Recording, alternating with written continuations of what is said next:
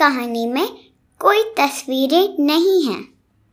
पर अगर आप आँख बंद करके इसको सुनोगे तो जैसी चाहो वैसी कल्पना कर सकते हो।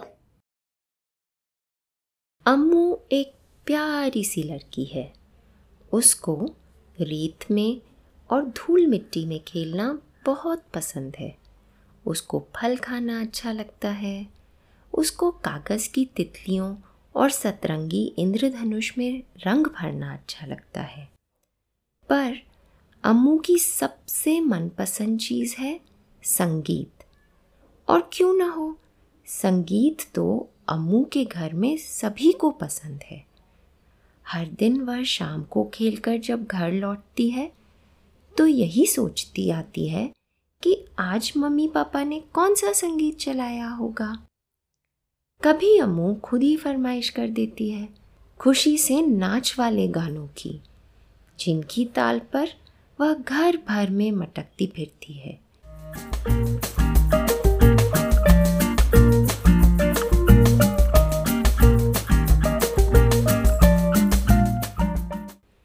या शांत, मधुर धुनों की, जिनकी लय में खोकर वह तरह तरह के रंगीन चित्र बनाती है।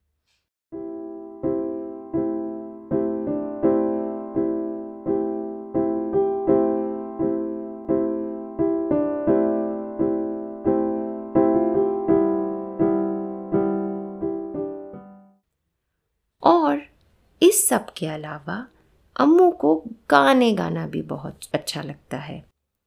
वह हर तरह के गाने बनाती है और गाती है। तितलियों चिड़ियों और इंद्रधनुष के गाने। तितली उड़ी उड़ के चली फूलों ने कहा आजा मेरे पास तितली कही मैं चली आकाश। पेड़ों फल फूलों के गाने, खेलने, कूदने और तालाब दरिया में तैरने के गाने। इस तरह से देखें तो अम्मू काफ़ी खुश मिजाज लड़की है।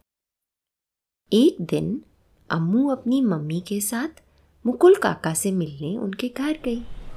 रास्ते भर अम्मू गाने गाती हुई गई। और मुकुल काका के घर पहुँचते ही बोली काका मैं आपको एक गाना सुनाऊं? मुकुल काका बोले हाँ अम्मू ज़रूर।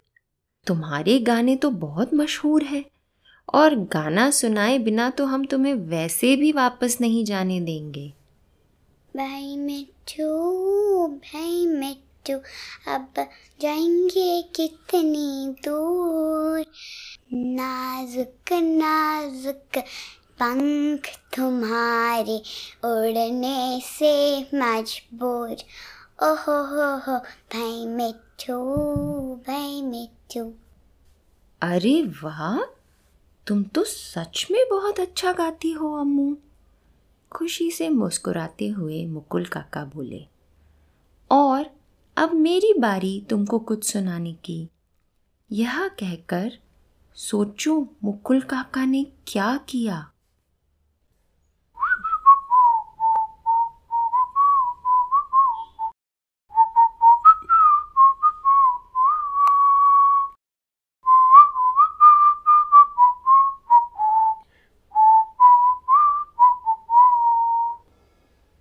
उनकी सीटी सुनकर अम्मू की आँखें बड़ी और बड़ी हो गईं।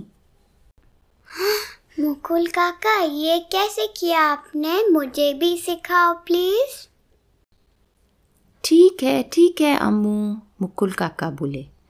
तो पहले अपने होठों को मिट्ठू की चोंच की तरह गोल बनाओ जैसे कि बोलो मिट्ठू ऊ। ऊ। फिर अपनी जीभ को नीचे के दांतों के पीछे रखो और मुँह से सांस बाहर छोड़ो। देखो ऐसे।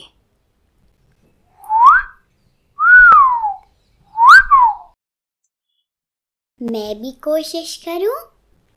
अम्मू ने छोटी सी चोंच बनाई जैसे कि वह ऊ बोलना चाहती हो और फिर उसने हवा छोड़ी।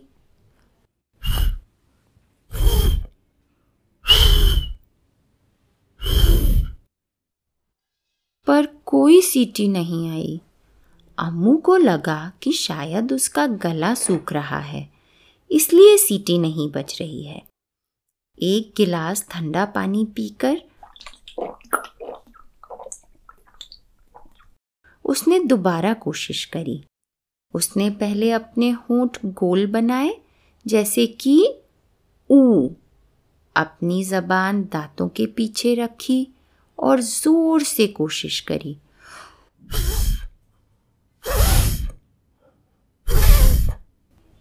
पर सीटी तो बजी ही नहीं। फिर अम्मू ने वही किया जो अम्मू को सबसे अच्छा लगता है। अम्मू ने गाना गाया। हम सीटी कैसे बजाते हैं? हम सीटी ऐसे बजाते हैं। हम फैले चोंच बनाते हैं, जैसे एक मिट्ठू। फिर दांतों के पीछे जबान रख के हम करते हैं फू फू फू। इसके बाद अम्मू ने थोड़ी और कोशिश करी।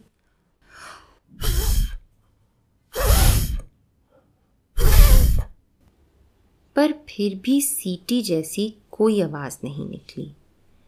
थोड़ी देर बाद अम्मू मुकुल काका के घर के पास एक बगीचे में खेलने चली गई। वहाँ उसको एक छोटा सा पिल्ला मिला। अम्मू को देखकर वह उतना ही खुश हुआ जितना अम्मू उसको देखकर खुश हुई। अम्मू उसके पास बैठ गई और प्यार से उसके सर पर हाथ फेर कर पूछी ब्राउनी सीटी बजाना सीखोगे? ब्राउनी अपनी छोटी सी दुम ज़ोर ज़ोर से हिलाने लगा।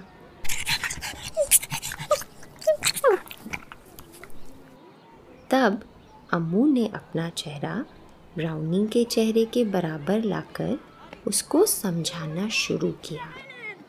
पहले अपने होठों को मिट्टू की चोंच की तरह गोल बनाओ। फिर अपनी जबान को अपने दांतों के पीछे रखकर ज़ोर से फूक करो। देखो ऐसे।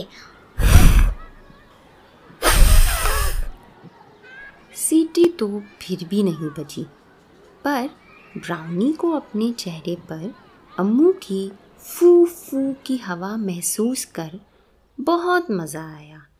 वह खुशी से अपनी दुम हिलाकर उछलने लगा।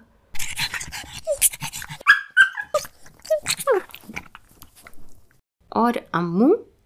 अम्मू तो अम्मू है। हम सीटी कैसे बजाते हैं? हम सीटी ऐसे बजाते हैं।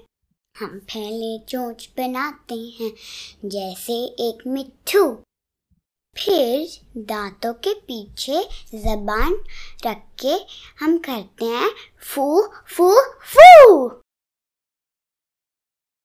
ये कहानी अब खत्म हुई।